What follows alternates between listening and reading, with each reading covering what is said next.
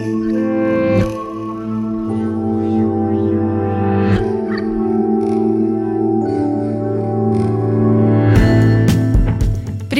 Я Валя Волкова, это подкаст «Манка» о родительстве в 21 веке. Я беру интервью у мам и пап, которые делятся своим опытом. Это супергерои, они одновременно воспитывают детей, занимаются любимым делом, ошибаются, учатся, снова ошибаются, но не сдаются.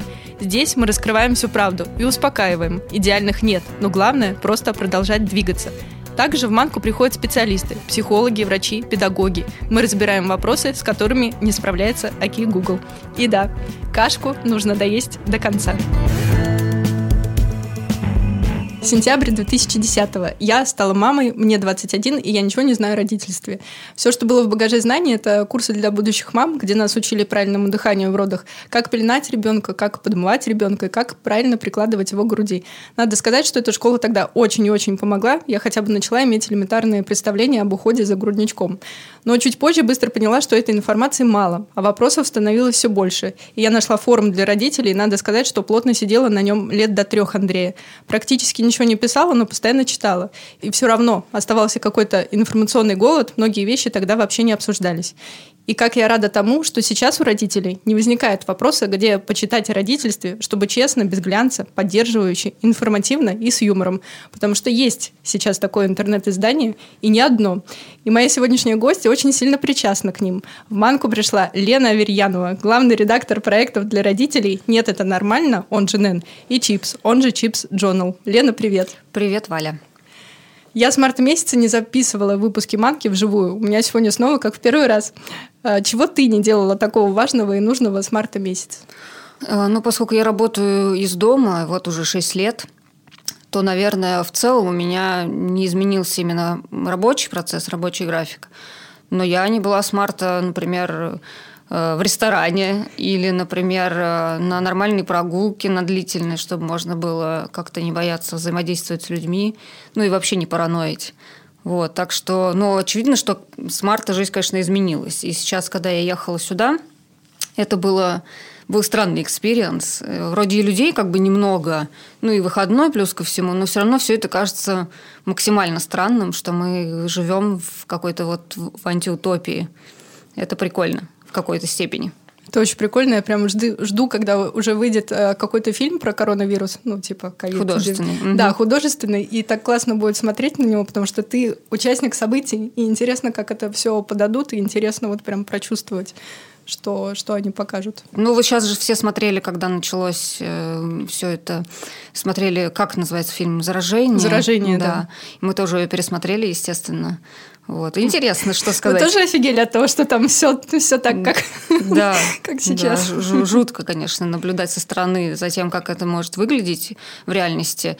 И понятно, что ты каким-то образом пытаешься этот опыт отрефлексировать с помощью, в том числе, и каких-то фильмов, и там книг, и документалок, которые там ну, Netflix наплодил уже их там миллион. Вот. Но мне кажется, что это такой способ унять панику и тревогу, потому что поначалу, например, я себя очень плохо чувствовала, когда это все началось. Потом, наверное, просто уже привыкла. И сейчас у меня какая-то новая вторая волна э, паники поднялась и страха перед тем, что происходит. Потому что, ну, как бы конца и края этому не видно. И врачи все говорят, что, типа, даже не ждите там в ближайший год э, счастья и спокойствия, что все, мы, мы навсегда с этим вирусом, просто нужно будет придумать, как э, выживать, как с ним взаимодействовать и как его принять в нашу жизнь.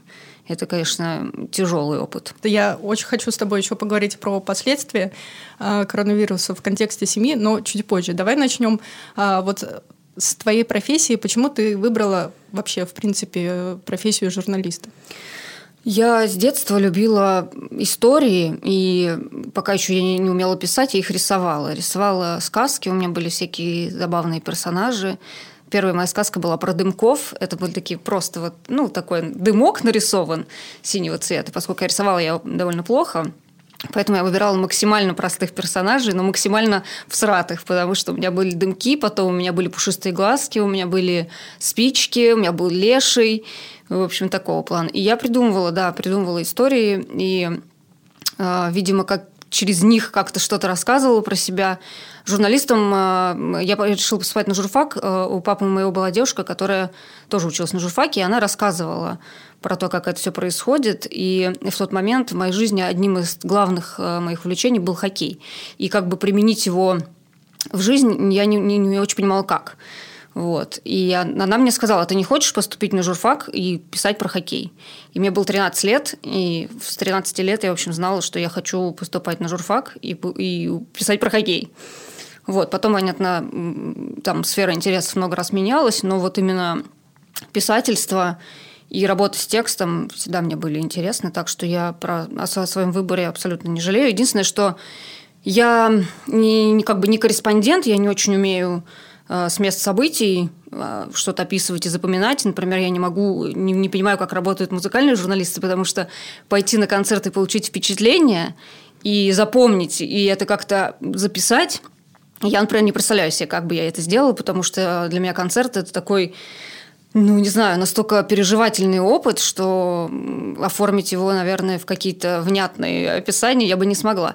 И я не очень хороший интервьюер. Э, я не очень люблю этот жанр, потому что э, он очень много забирает, э, очень требует э, больших энергетических затрат.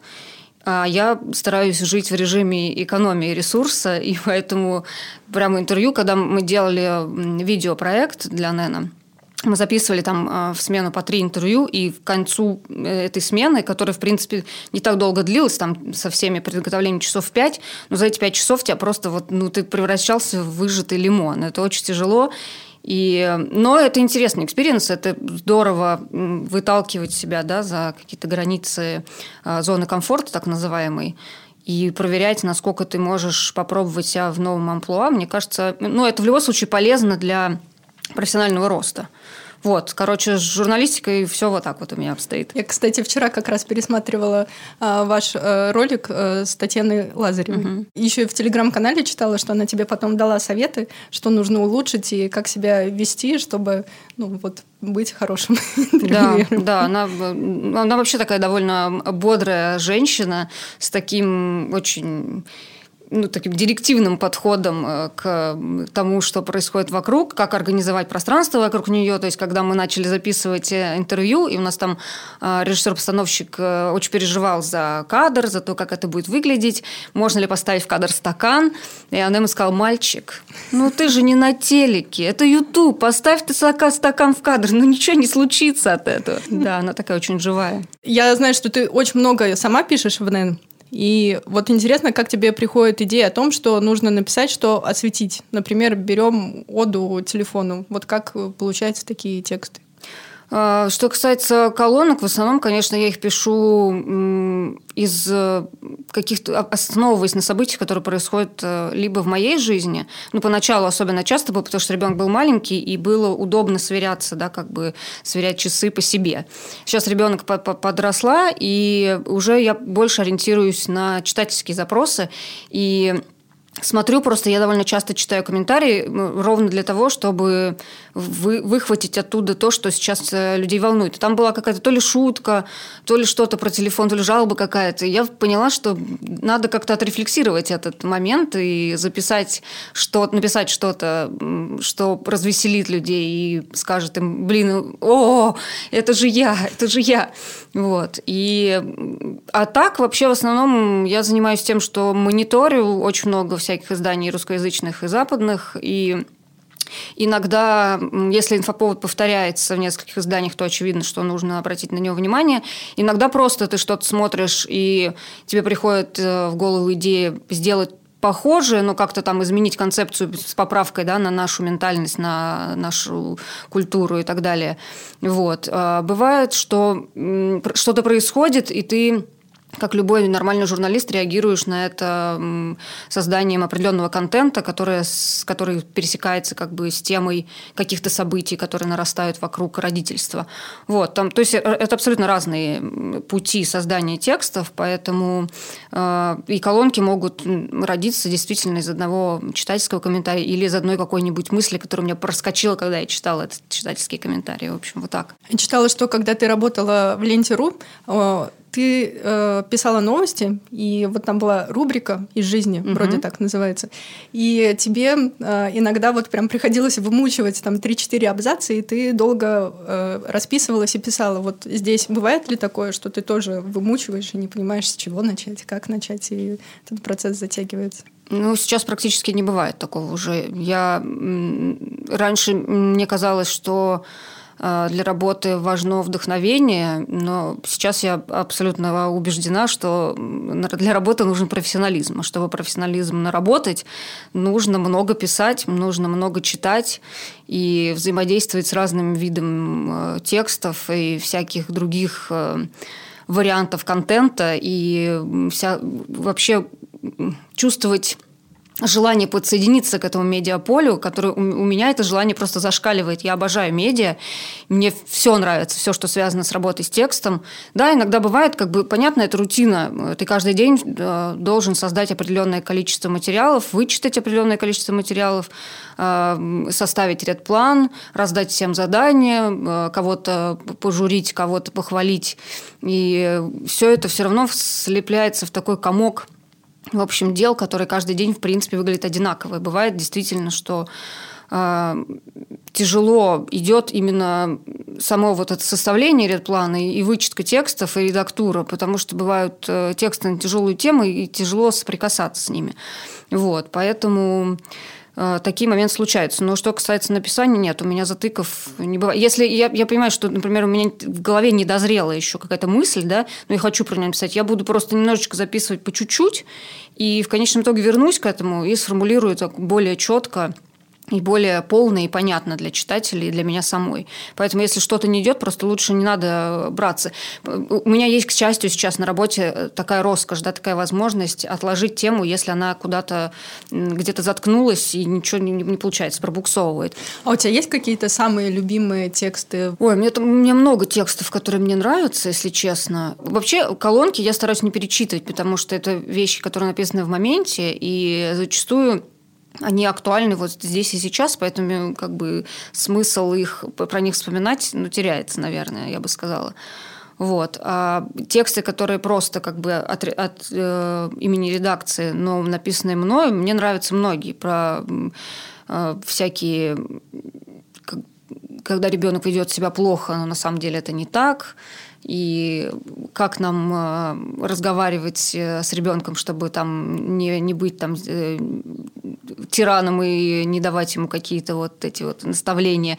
Я, я еще люблю тексты про взаимодействие с родственниками, там про экологичное общение с родителями, про 10 тупых вопросов, которые вам задают родственники, там, как реагировать на всякие вот непрошенные советы и так далее. Это всегда такая горячая тема, и формулировать, опять же, максимально э, интересно для читателя эту проблему описать, это тоже классный вызов, и я стараюсь вот такие тексты писать, естественно, с юмором, потому что ну, это помогает э, проще принять проблему, то есть вообще назвать ее и с ней как-то начать э, работать. И в этом смысле как раз юмор один из основных приемов, в принципе, работы в НЭН, а, потому что то, над чем ты попытаешься пошутить, не кажется таким страшным, каким может являться на самом деле. То есть мы сначала пошутим, а потом начнем а, решать проблему. Мне кажется, это неплохой э, метод э, работы и неплохой метод а, помощи читателю. А как ты считаешь, какие навыки, умения и способности помогли тебе создать, взрастить и сделать такое медиа, как НЭН? Мне кажется, что основным моим помощником в моей работе выступает э, моя дисциплинированность. Я как бы очень люблю э, действовать в соответствии с определенными планами. Мне это близко, и мне нравится соблюдать э, э какой-то определенный порядок действий. И, возможно, со стороны это кажется очень, очень хаотичной работой. Я открываю по 150 вкладок, между ними лавирую то туда, то сюда. Там что-то пришло мне в голову, я поставила в ряд план чипса, что-то пришло мне в голову, я поставила в ряд план Нена. Это кажется, возможно, очень таким странным и непоследовательным. На самом деле у меня есть э, определенная последовательность действий, определенный выработанный план, как работать. Я его, естественно, стараюсь э, улучшать и для того, чтобы меньше тратить времени на технические какие-то вещи и больше заниматься продуктом. Вот. Эм, а вообще, мне кажется, что в целом, это будет, конечно, сейчас супер банально, но в целом для того, чтобы заниматься таким проектом, который взаимодействует э, с болезненными, часто неприятными темами, необходимо, конечно, иметь э, горячее сердце и холодную голову. Холодную голову э, сохранять получается все лучше, поэтому я думаю, что и в этом смысле мне еще есть куда расти, конечно, но я думаю, что это мне поможет, развитие этого качества поможет мне еще лучше выполнять свою работу. Если ты не горишь, тем, чем ты занимаешься. Я в данный момент имею в виду не конкретно тему родительства, а вообще сам по себе текст. Я настолько люблю слова и люблю с ними работать, что я, ну, как бы я не представляю, что я могла бы делать еще, при этом иногда ты думаешь, блин, ну вот я не умею больше ничего, я ведь могу только вот слова в предложение составлять, и потом их еще у кого э, брать э, чужие слова, составленные в предложении, и делать их чуть-чуть лучше. И, в общем, иногда посещает такое немножечко отчаяние, потому что то, что я делаю, это не материальное что-то. И это нельзя потрогать. И да, у этого есть э, заметный и качественный результат. И у этого есть цифры, есть метрики, по которым ты можешь измерить, насколько хорошо ты работаешь. Но вот это отсутствие реального материального чего-то, что ты можешь показать, вот это, это я сделала. Э, это иногда э, сбивает э, с курса, потому что когда ты не видишь, что в итоге у тебя получилось, как ты это, насколько ты это хорошо свояла и как это выглядит со стороны, очень тяжело смотреть на проект со стороны, потому что все время внутри, всегда-всегда. И это тоже определенный челлендж, э, с которым сталкивается, думаю, любой главный редактор, уж тем более нишевых медиа, которые пишут о каких-то узких вещах. Ты все время погружен в тему, все время находишься э, в в этой вот прям в гуще этих событий, довольно трудно бывает э, взглянуть на свою работу именно как, как читатель, читательскими глазами. Но я стараюсь это делать тоже. Ну, как бы все равно приходится прокачиваться, потому что если бы я делала проект одна, это был бы блог, да, но я делаю его с командой людей, и, к счастью, каждый из нас э, как-то влияет на то, как это все происходит. Мы можем высказать э, какие-то пожелания и ощущения.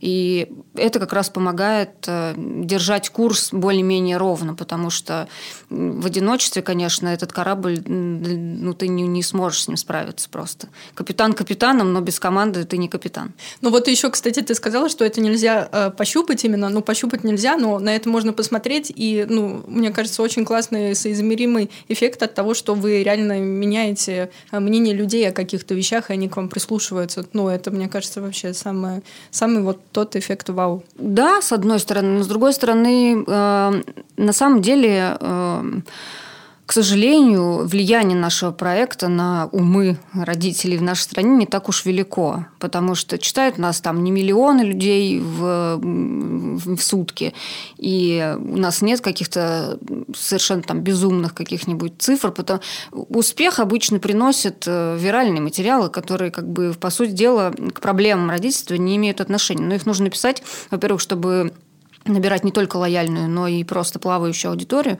И, во-вторых, чтобы как раз с помощью таких материалов привлекать внимание вот этой плавающей аудитории к тем основным проблемам, которыми мы занимаемся. То есть это такая, ну, работа как бы балансировать. Как и родительство, ты как бы в медиа тоже вынужден балансировать между виральностью и качественностью. Я всегда рада получать э, письма от читательниц и читателей, которые благодарят нас за работу и э, прям конкретные какие-то вещи называют, что вот вы сделали то-то, то-то и то-то. И это, конечно, очень круто, и как раз это помогает э, и увидеть результат, и вдохновиться им. Э, это такая работа между проектом и читателем очень, очень хорошая. Мне очень нравится, как это устроено, и что мы действительно регулярно получаем такие письма и ответы на, мой, там, на мою рассылку, например. Это всегда очень трогательно. И, как сказать, эм, я очень чувствую благодарность к читателям, которые соглашаются со мной делиться такими сокровенными зачастую вещами и доверяют это мне и моей команде. Это очень, конечно, круто. Ты писала, что надеешься, что Нэн будет всегда частью тебя. И, ну, реально со стороны видно, что ты его очень любишь, что ты им живешь. Ну, и Нэн, и теперь у тебя есть и Чипс, и ты прикладываешь все усилия, чтобы они росли и масштабировались. Но э, вот были ли у тебя мысли создать именно что-то свое, и что это могло быть? Ну, свое я думала всегда, э, вообще с детства. Я думала, что у меня будет какой-то свой сычный заводик. Вот. И я в детстве хотела открыть радиостанцию, там потом телеканал. В общем, у меня были такие планы, в общем, такие громадные довольно-таки. Вот. Но на журфаке мы с моей одногруппницей и подругой хотели запускать э, музыкальные медиа с элементами соцсети. То есть мы так уже немножечко смотрели в будущее. Вот. А потом э, как-то когда я оказалась в новостной журналистике, естественно, уже не, не шло речи ни о каком своем, потому что я была настолько погружена в эту работу, что сил там на то, чтобы придумать и, и заниматься чем-то параллельно, мне, конечно, не было. Потом, когда вот этот был период, когда я только родила ребенка начала работать э, на фрилансе в разных родительских изданиях, я вела блог как для того, чтобы во многом этот опыт зафиксировать и, естественно, как человек, который всегда занимался медиа, я думала о том, чтобы каким-то образом его, возможно, в будущем а, монетизировать и превратить в некое приносящее доход предприятие. А, потому что тогда, это был 2014 год, не особо много писали о родительстве, да, не было такого вообще феномена, как э, материнский блог.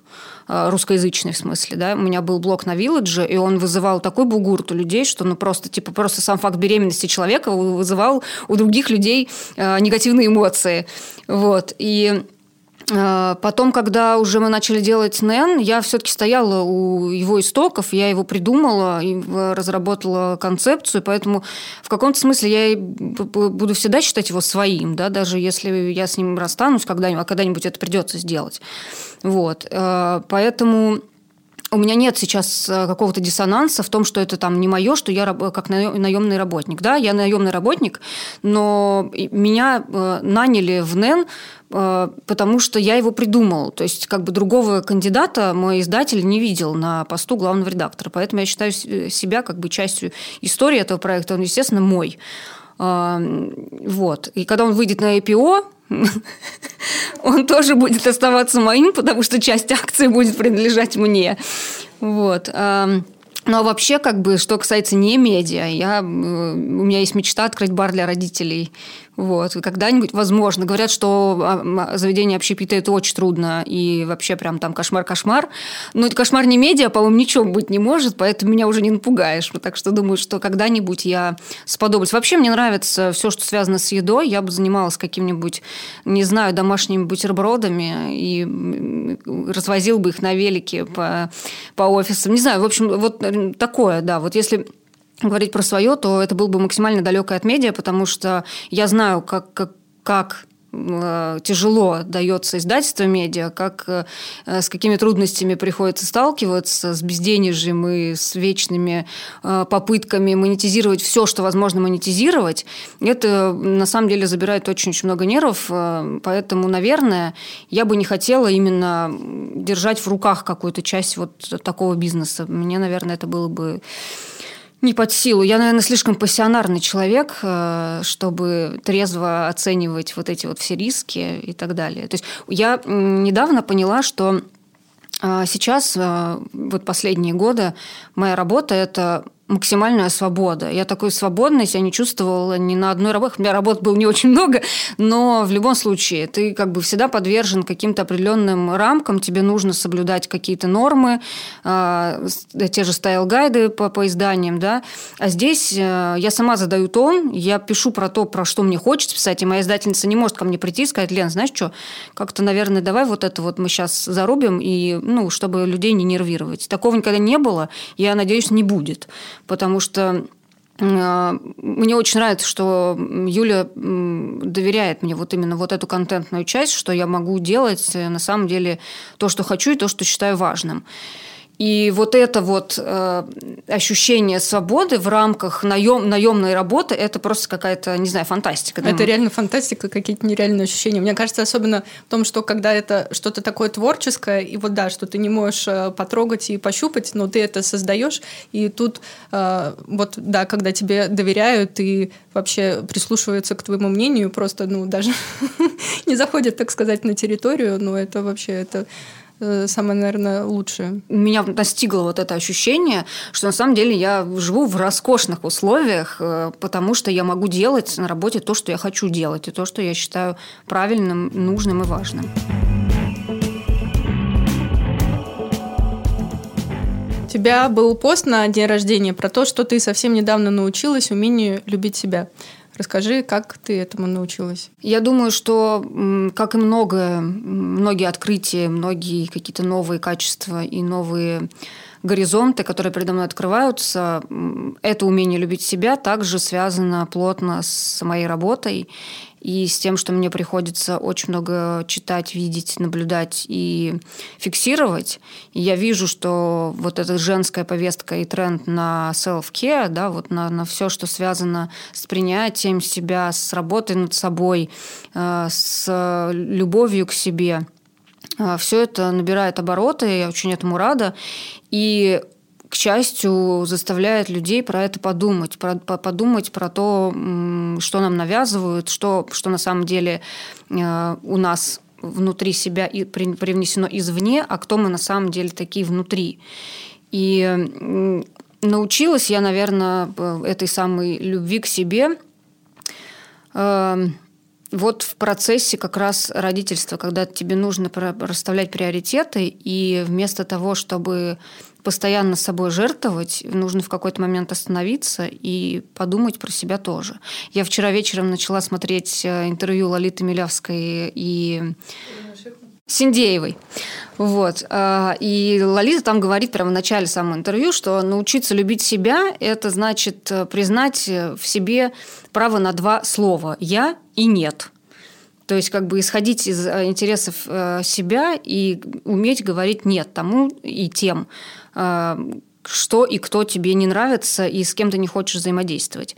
А, я думаю, что у нас вообще с этим проблема – потому что даже мое поколение выросло в условиях, когда я последняя буква в алфавите, когда тебя никто не спрашивает, когда ты не знаешь, у тебя есть куча эмоций, но ты не можешь отделить одну от другую и понять, что вообще ты сейчас испытываешь и нормально ли это, потому что негативные чувства всегда считались плохими, да, и как бы нежелательными. И уметь начинать работать со своими негативными чувствами в 30 плюс лет, это очень тяжело. То есть тебе приходится перелопачивать ну, кучу того, что уже заскорузлое приросло к тебе и как бы кажется уже частью себя. На самом деле это не так, и тебе нужно отшкрябать это все, все, все что налепилось на тебе, и найти вот под этим вот э, грузом всякого, всякой пыли и грязи э, свое, свою самость. И эту самость находить, э, то есть считать себя собой, настоящей собой.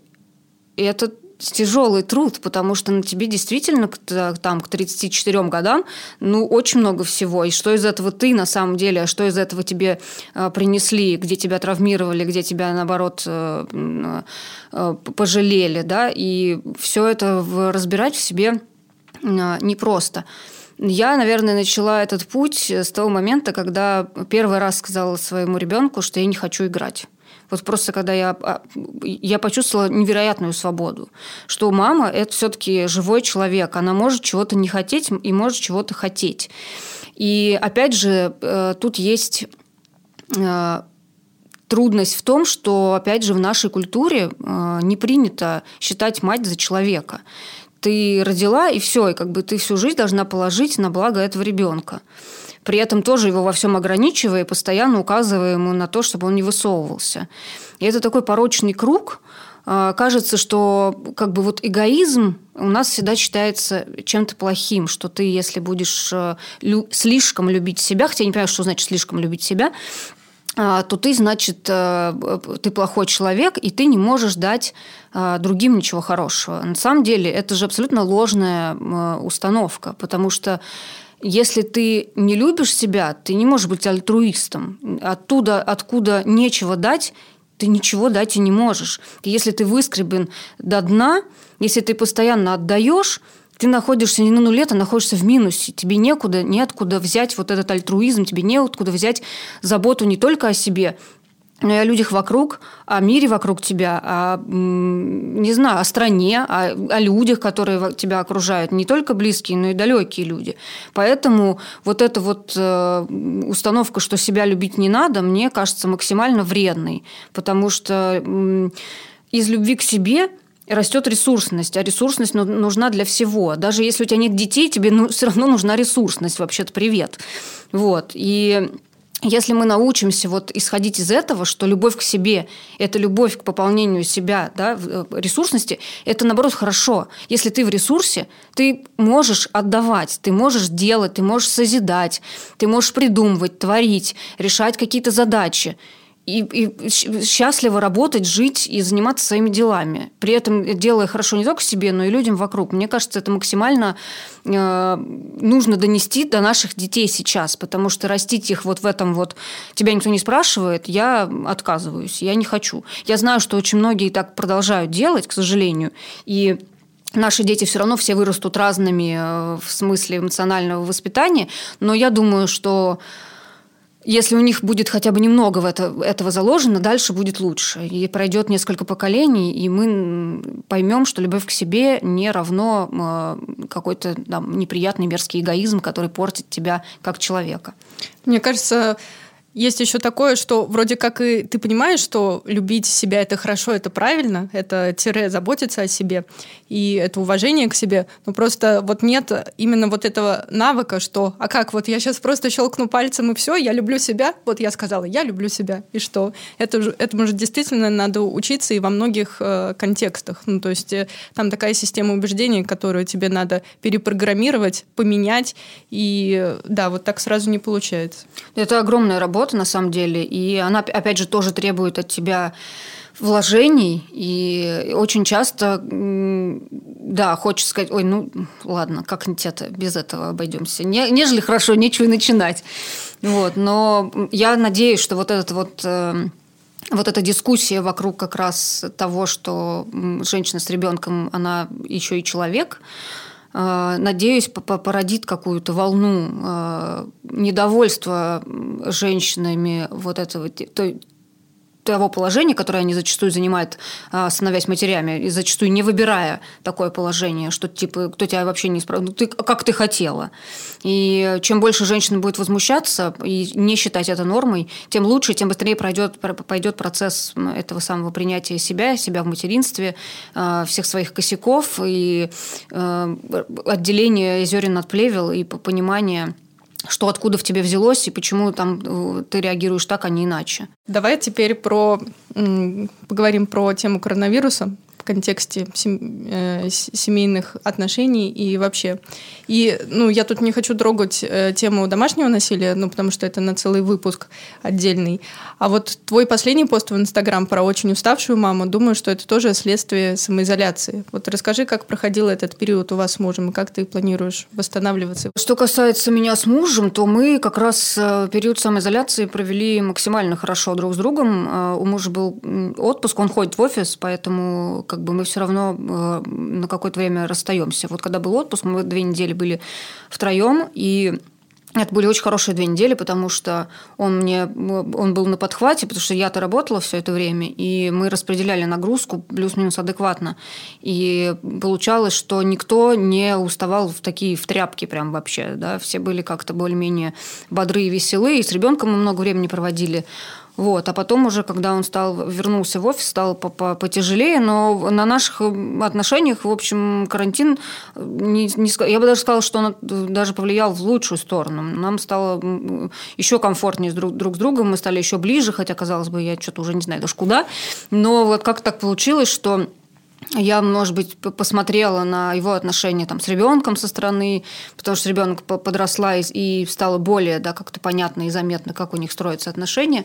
Вот. И э, не знаю, у нас были какие-то вот эти всякие зум-вечеринки с друзьями, созвоны всякие. И, в общем, стало очень как-то спокойно с ним рядом. И несмотря на то, что вокруг меня бушевала вот эта тревога и страх за здоровье близких, все равно бы, если бы не он, я не знаю, я вообще бы сошла бы с ума. Я не представляю, вот реально для меня женщины, которые оказались одни с ребенком на карантине, это просто супер героини. И я не знаю, нужно поставить им памятник. Это великие женщины, которые смогли не сойти с ума на карантине с ребенком. Потому что вот именно с ребенком это очень тяжело. А хотя она знает, да, что я работаю, и она живет всю жизнь так, э, плюс-минус, да, только просто она ходила в сад, а сейчас она не ходит. Сад и стоит у меня на голове всю дорогу, вот, и требует к себе повышенного внимания. Естественно, я это тоже прекрасно понимаю, что она очень устает, и тоже в четырех стенах ей тяжело. Но а, поскольку мне самой тоже тяжело, в общем, мы друг друга постоянно мучаем, вообще, мне кажется. И, ну, сейчас вроде тоже дело пошло на лад, как-то стало попроще. Мы стали выходить и иногда гуляем, и ее куда-то энергия девается все-таки. Ну и плюс я для себя открыл потрясающую функцию онлайн-бабиситеров, которые как раз могут с ней поиграть, э, чего я делать не люблю, и, а ей это очень нужно, и она самозабвенно может играть.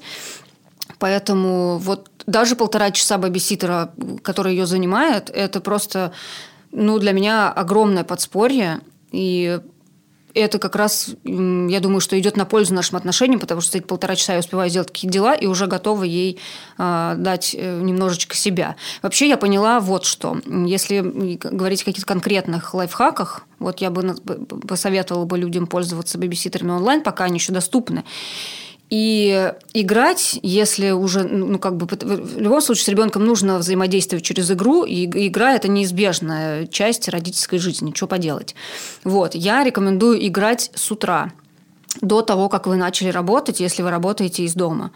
Потому что вечером, ну, я не знаю, у меня такая работа, что вечером я не хочу ни играть, ни разговаривать, чтобы меня никто не трогал, и вообще минимально взаимодействовать с другими людьми.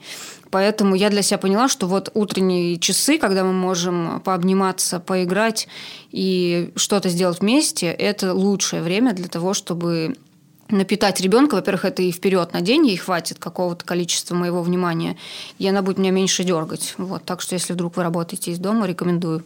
У нас появилась дома собака, и я думала, что ну вот, Андрей, он теперь будет заниматься больше собакой. Теперь они вдвоем устраивают нам такие звуковые непередаваемые эмоции, что э, было очень много ложных, оказывается, обещаний. Какая собака? Эндли Бухер. Ну, он такой не очень большой. Еще хотела спросить про твой последний пост. Все-таки это же в контексте именно коронавируса или это вообще что-то все вместе накопилось, сложилось, и вот твое обращение к дочери? У меня э, такой период уже был, я прям тоже его четко помню. Это был момент, когда ей было около, наверное, ближе к трем годам. И вот этот вот период затроганности и тактильной усталости, я прям поняла, что ну все, меня сейчас крышечку сорвет. И тоже писала какой-то такой пост эмоциональный по этому поводу. А сейчас, да, видимо, просто накопилось ну, такое количество времени мы друг с другом. Мы, хотя мы растим ее вдвоем, да, у нас нет помощников, у нас нет бабушек и дедушек, и все отпуска мы тоже с ней. Начали мы ездить с того момента, когда исполнилось полтора месяца. В общем, короче говоря, получается так, что за пять лет я не отдыхала ни разу. Вот. И поэтому, естественно, как бы в какой-то момент вырывается вот эта вот э, накопленная усталость, и ее надо куда-то девать, с ней надо как-то справляться. И это тоже большое, большое дело и большой процесс учить себя с этим справляться и понимать, что э, в любом случае ответственность э, за эту усталость только на мне. Ребенок тут совершенно ни при чем. Это мои собственные э, там, трудности и заморочки. И Моя задача в том, чтобы обеспечить ее максимально ее комфорт и благополучие, вот, а со своими эмоциями справляться самостоятельно. Э, но куда-то вот надо девать вот эту накопленную фрустрацию, и а, поскольку я не умею по-другому, кроме как текстом, некоторые бегут, бегут на пробежку, мне пробежки не помогают, и поэтому мне проще высказать словами и Э, вообще сформулировать для себя то, что ты ощущаешь, это полезный навык. Мне кажется, так время от времени, даже если вы не пишете, в принципе, в жизни, иногда полезно что-то написать. Возможно, не в публичное пространство, но просто для себя. Вообще фиксировать какие-то такие сложности, сложные моменты в жизни с ребенком мне тоже кажется важным опытом, который нельзя отрицать. Опять же, когда нам всегда внушали, что дети это счастье, и что ты перманентно должна радоваться тому, что у тебя есть ребенок, а оказалось, что не только я, но очень многие другие женщины испытывают на своем материнском пути негативные эмоции тоже, а справляться с ними мы, опять же, не научены, и нет никакого понятийного аппарата даже хотя бы для того, чтобы выразить эти чувства. Да? Только сейчас начали появляться названия всему этому, там, от бэби-блюза до тактильной усталости. Когда ты понимаешь, как это называется, тебе становится на самом деле гораздо легче. Бэби-блюз? Это состояние подавленности, которое происходит у тебя после родов, там длится первые там, две недели, и бывает практически у 80% женщин, женщин, и не связано с послеродовой депрессией. Бэби-блюз проходит сам. Вот я была тем человеком, который был бэби-блюз, я была в шоке от того, что вот этого счастья не произошло с самого первого момента нашей встречи. И эта любовь никак не заводилась. И я была все время в каком-то состоянии, в таком, в тумане, в прострации, и мне все время хотелось плакать. И, в общем, как-то очень было тяжело. А потом оказалось, что всему есть название, все уже изучили, про все уже написали, мне надо просто сесть и написать это для русскоязычных читателей. Все написано уже. Еще один э, э, бонус к писательскому навыку, что ты прокачиваешь это в себе и даешь это название этому, и потом еще идешь и вещаешь на другую аудиторию. И это большое вообще счастье, мне кажется, что вот это возможность э, пролопать какое-то количество материалов их э, потом синтезировать э, в понятный, короткий, емкий материал, да, это прям вообще здорово.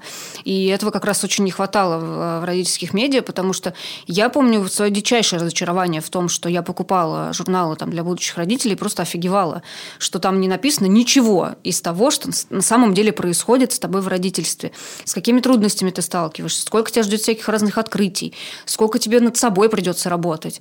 Что, в общем-то, это не так просто. Дети сами по себе конечно, растут, но им надо очень много помогать и понимать их, и э, не считать их манипуляторами. И, короче, вот это все э, оказалось настолько не так, как написано было в журналах. Я была просто вообще фрустрирована этим. И во многом поэтому, собственно, я согласилась запускать НЭН, потому что вот это читать всю эту билиберду и весь этот шлак было невозможно. При этом эти журналы продолжают существовать, выходить и писать все то же самое. Все как, все как было там 10 лет назад, так вот у них все и продолжается. Да тут еще другая история. Ты открываешь Инстаграм, смотришь на кого-нибудь маму, которая успевает делать 355 вещей вещей, и ну, как, как там все прекрасно и хорошо, думаешь, блин.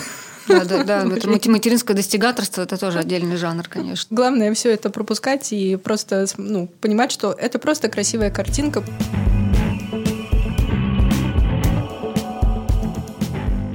Ты как-то писала, что знаешь, какой бы была матерью, если бы не погрузилась в тему родительства так глубоко.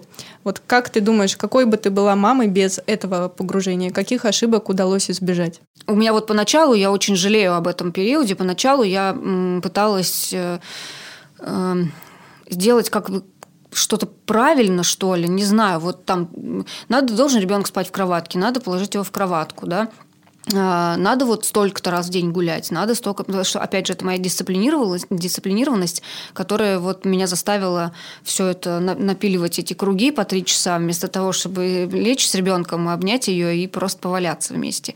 Вот, то есть я себя близко к ней не подпускала, эмоционально даже в том числе. Э, хотя я во многом сопротивлялась всяким советам, которые мне давали родственники, к счастью, издалека. Вот. И я чувствовала, что я иду правильным путем, но мне не хватало, наверное, уверенности в себе и в том, что я правильно чувствую, правильно делаю, и я не наврежу ребенку.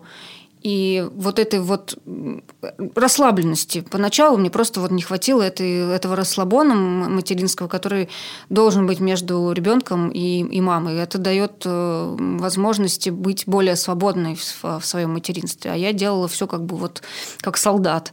Очень мне надо было все вот соблюдать и как бы э, действовать по определенному, опять же, плану и как, какое-то вот такое.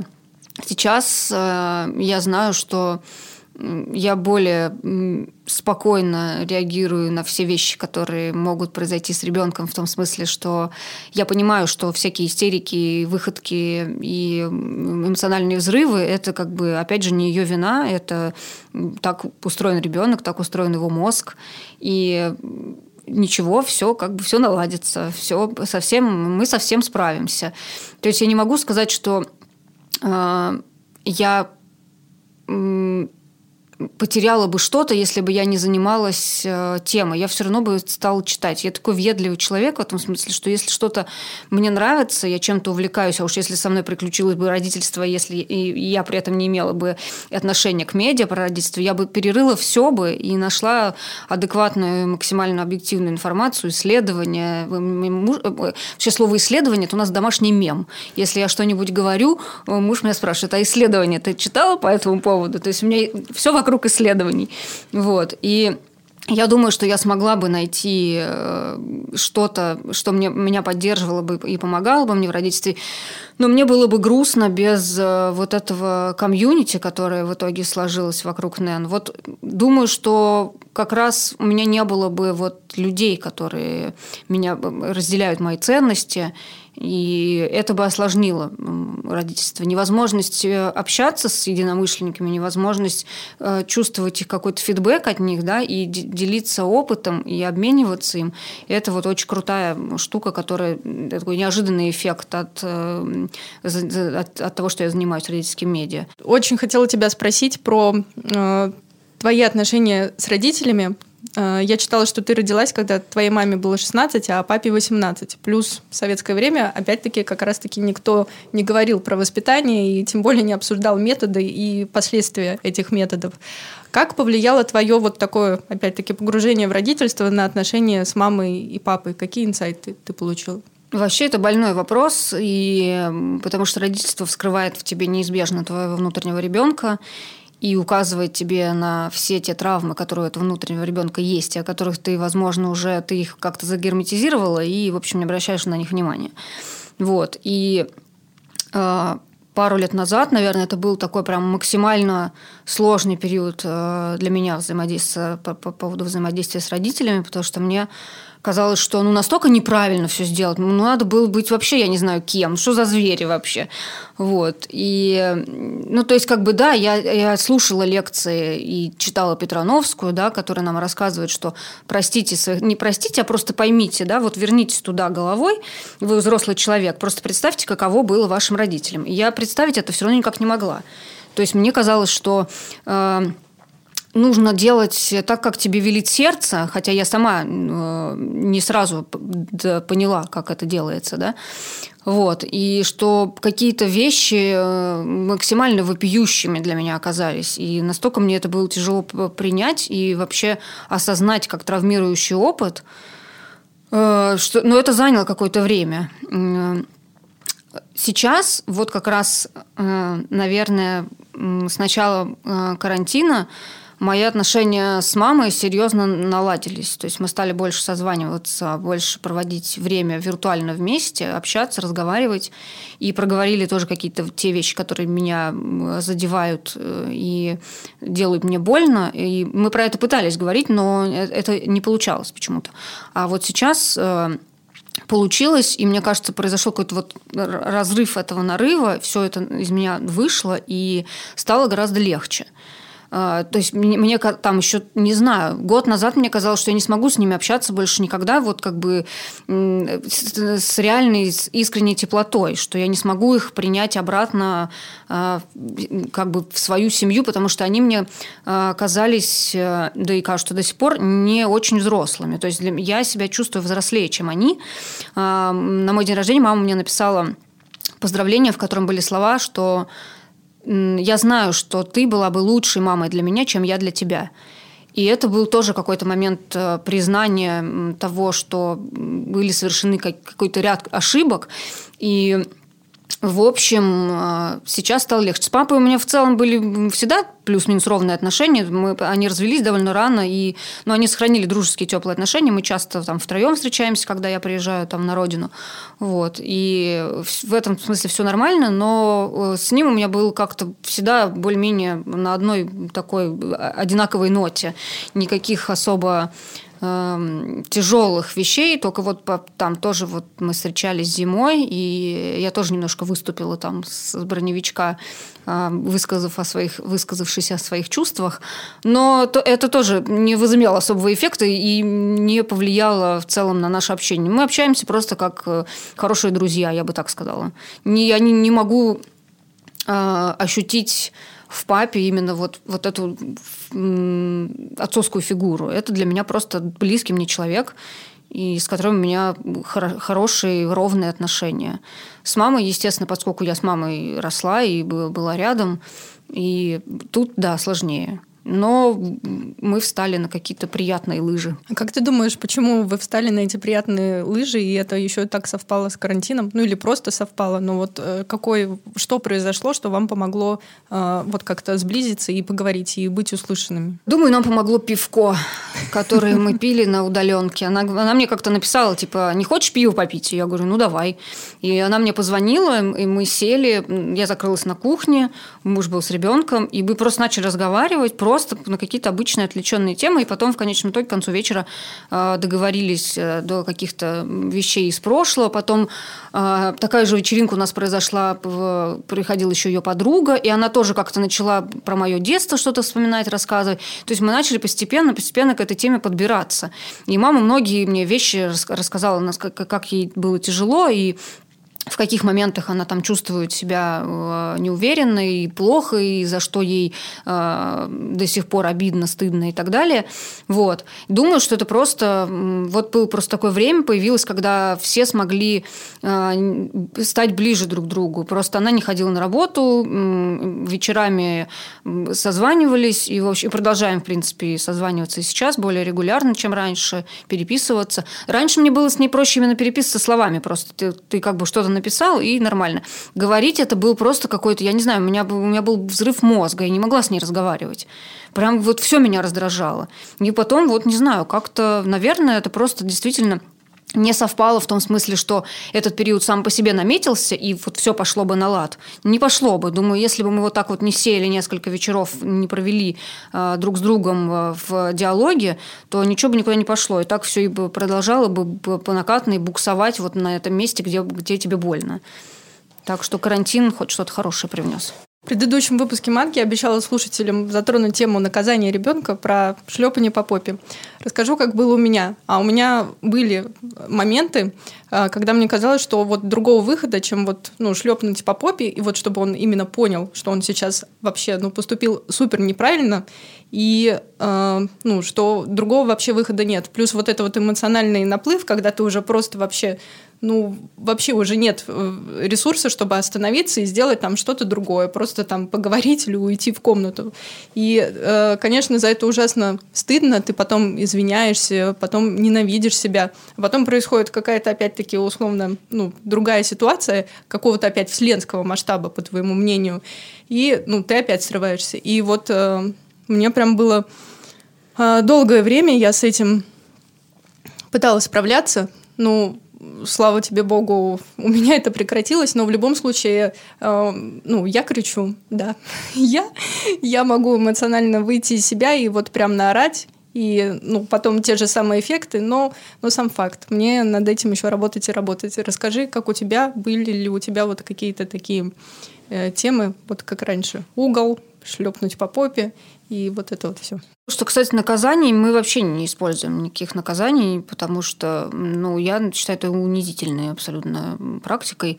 А, по попе я нет, я не шлепала никогда, но я один раз ее дернула. И это был такой вообще, на меня производит такое ужасное впечатление, что я так могу она как-то еще ударилась обо что-то в этот момент. Короче, это была прям страшная какая-то фигня.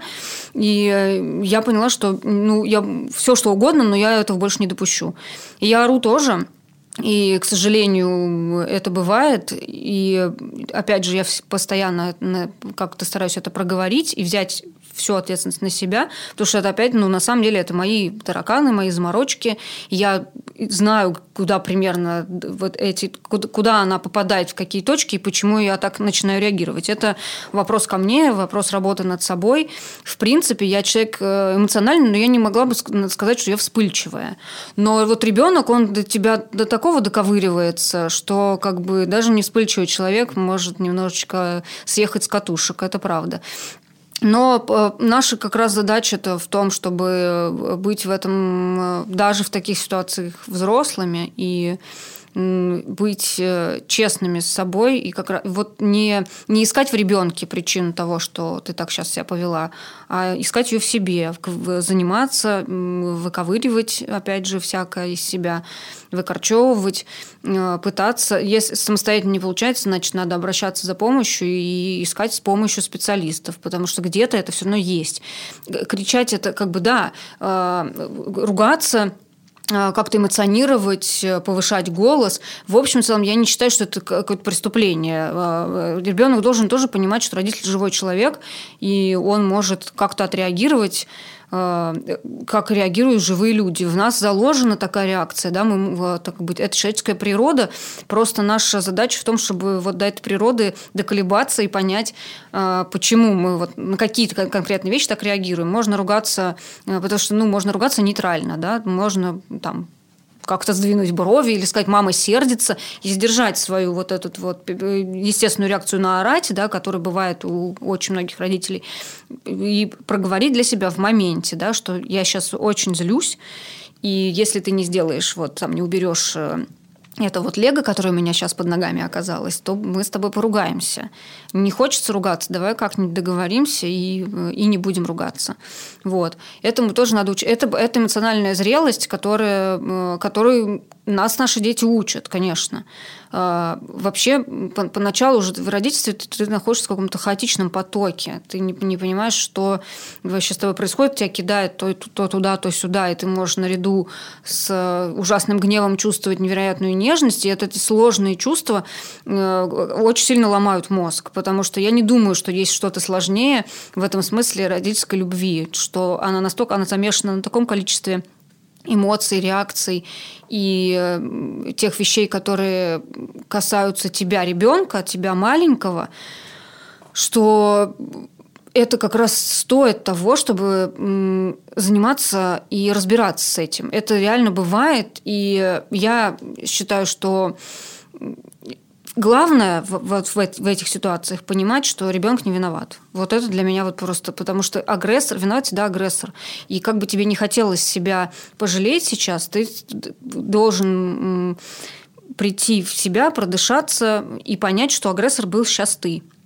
И э, это важно понимать и признавать. То есть нет никакой грани, где ты вроде как мама хорошая, а где ты агрессор. Если ты кричишь, то ты в любом случае агрессор. Да, это живая реакция, это нормально, и, но просто нужно понимать, что ответственен за эту реакцию ты. Ты взрослый человек, а рядом с тобой маленький человек, и он тут вообще ни при чем. Твоя задача как раз научить его а, жить по, по правилам вашего дома, как у вас принято, да, а то, что у него срывают башню от того, что он устал, ну уж как бы, да, уж он точно в этом не виноват, что он устал. Ну, вот. Э, это сложная тема, и мы много писали по, по, про это. У нас был цикл материалов про вербальную агрессию, и все это, конечно, на самом деле грустно, потому что крики – это тоже для детей не полезно, да, это не, это, ну, просто я всегда предлагаю читателям переносить это на себя – ну вот ты становишься более эффективным, если на тебя орут? Разумеется, нет. Поэтому, когда ты орешь, ты главное, ты потом ребенку скажи, что ты как бы орешь вот потому что ты не хочешь, не, на самом деле ты не хочешь, чтобы ребенок стал более эффективным. Ты просто хочешь сбросить вот этот вот пар, вот эту вот вспышку злости, которая на тебя нашла. Ты не хочешь и не, не, не ну ты же взрослый человек, ты должен понимать, что от того, что ты накричал, ничего не изменится. То есть в, в реальности не, не получится у тебя то, чего ты хочешь, добиться криком. И ребенок точно так же ничего не добьется, если он будет просто орать и говорить «хочу конфету». Так не работает. И ты как бы тоже представляй себя да, взрослым человеком, на которого сейчас... Ты, ты хочешь конфету, тебе сказали «хрен тебе, а не конфета», потому что сейчас суп. А ты говоришь «я вообще тут сам могу решить, хочу я конфету или не хочу». То есть ты со своими желаниями вступаешь в конфликт, а, ты, точнее, твои желания вступают в конфликт с другим взрослым человеком, который тобой управляет. Это почему так произошло? Вот. Всегда ставишь себя на место ребенка, и все, и все становится гораздо понятнее и гораздо яснее. Я сейчас по своему ребенку тоже вижу, например, что если она что-то сделала, сломала, например, что-то или что-то испортила, она придет и скажет, мам, я тут это вот уронила, и я тоже думаю, блин, ну, слава богу, хоть что-то я делала нормально. То есть, ну что, ребенок меня не боится. Нет у нее перед этим э, никакого заслона да, между проступком и мной. Она придет и скажет. И мы, я говорю, ну окей, да, что бывает. Ничего страшного, давай как-нибудь починим, помоем, там, почистим. Вот у меня, по крайней мере, я еще не нашла способа, как тогда объяснить ребенку даже с 2005 раза, вот что он сейчас поступает неправильно. Потому что ну, он мне даже как-то один раз сам признался, что ну вот когда ты на меня наорешь, я вот тогда, ну, пойду и сделаю. А так, ну, хоть я там с ним полчаса, час буду разговаривать о ну, каких-то э, вещах о высоком и так далее, и объяснять, почему не так, почему не так, он на следующий день все равно сделает, ну, так, как он делал в предыдущие разы. Да просто у нас, на самом деле, мы еще невротизированы вот этим современным родительством, когда нужно соблюдать тысячу миллионов э, каких-то правил новых, которые, опять же, нам не свойственны и не были зафиксированы в нашем воспитании. И мы тоже э, часто настолько доведены до вот этого вот, не дай бог нанести ребенку травму, не дай бог что-нибудь не так сказать. И, а если тебе не получается объяснить, значит, ты неэффективный родитель. На самом деле, вот это вот тоже, с одной стороны, да, здорово, что мы начали по-другому родительствовать, а с другой стороны, вот вот это давление зачастую рождает вот всякие такие перекосы, когда тебе кажется, что ты все делаешь не так, и равняешься на что-то, что на самом деле не существует. Нет же никакого идеальной схемы родительства. Да? Есть просто какая-то генеральная линия, да, что ты э, выступаешь из точки любви к своему ребенку и делаешь вот так. Э, но воспитать ребенка по какому-то лекалу, да, объяснить ему по этому лекалу, для, ну, с кем-то это работает, а с кем-то надо поискать другой подход. То есть это все время метод вот настройки тебя на ребенка. Я когда реально забила на это, вот, ну, на все, что именно как подается как а, готовые решения. Я не верю в готовые решения. Это не, не, не бывает. С каждым ребенком по-разному. Да, есть а, тип поведения, при котором ты найдешь это решение, но вот конкретных фраз, например, да, конкретно заготовленных а, ответов и какой-то формулы, которая приведет тебя к успеху в общении с собственным ребенком, не существует. Есть просто некий концепт, согласно которому, если ты знаешь, как ребенок развивается, ты сможешь найти свой вот, вот какой-то подход, свою какую-то специальную волшебную штуку, которая будет работать с ребенком. Ребенок это такой человек, как и любой другой. С каждым из них ты строишь отношения по-разному, но исходя из какой-то определенной главной ценности. Для чего ты это делаешь, да? И мне кажется, с ребенком такая же история. Ты просто принимаешь его как, как человека в твоей жизни, но это не, человек неизбежный. То есть ему, его нельзя заблокировать и э, как-то там прекратить с ним общение. Во всяком случае, пока он маленький. И вот тут надо просто подстраиваться как раз под, скорее, под, под, под характер э, ребенка. Ну, как под, подстраиваться в хорошем смысле. То есть искать вот эти типа, подходы, которые будут для вас эффективными. Мне тут просто тут эти повторения одного и того же и э, рассказывать, как хорошо так, а вот так вот плохо, это очень абстрактная для детей категория. Им, конечно, это все довольно трудно. Что, почему, почему мне, если мне это нравится, значит, это хорошо. Как это, почему плохо? Вот, поэтому тут, конечно, с ними, да, они, но я говорю, что дети, это, опять же, супер банально прозвучит, но они нас только всяким таким вещам нас учат. И о себе, и в смысле о себе как о нас самих, и о себе как о них самих.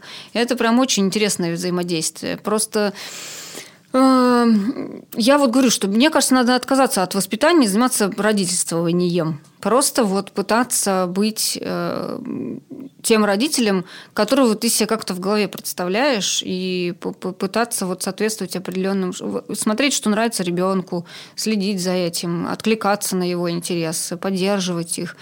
Да, конечно, хочется лечь закатить глаза и литр кофе в себя влить, но иногда приходится делать над собой усилия и взаимодействовать э, с ребенком и читать ему 365 фактов о динозаврах. Лена, мама 21 века, какая она? Сильная, ей приходится быть сильной. И, но с другой стороны, при этом она принимает себя. Быть сильной не принимать себя, иногда кажется, что эти вещи вступают в какое-то противоречие. На самом деле это не так. Чем больше ты себя знаешь, тем ты сильнее, потому что ты вооружена пониманием того, какая ты, что, где твои сильные стороны, где твои слабые стороны, что тебя а, вдохновляет, а что тебе кажется, наоборот, лишним, лишней суетой.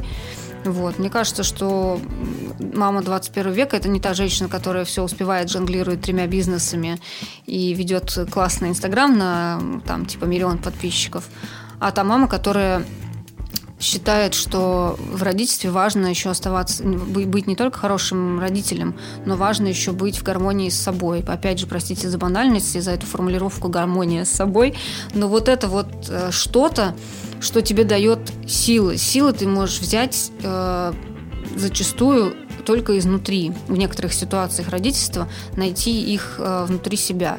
И вот это вот умение и, точнее, желание – э, расти над собой, мне кажется, это основная какая-то вот такая точка опоры, когда ты э, всегда знаешь, что родительство это не что-то э, как сказать, какой-то столб, да, который вот он стоит и не двигается, и вот он должен быть только таким. А что родительство – это процесс, и это движение, и это прогресс, эволюция, то есть это что-то, что становится лучше, что-то, что помогает и тебе становиться лучше, и твоему ребенку помогает становиться лучше.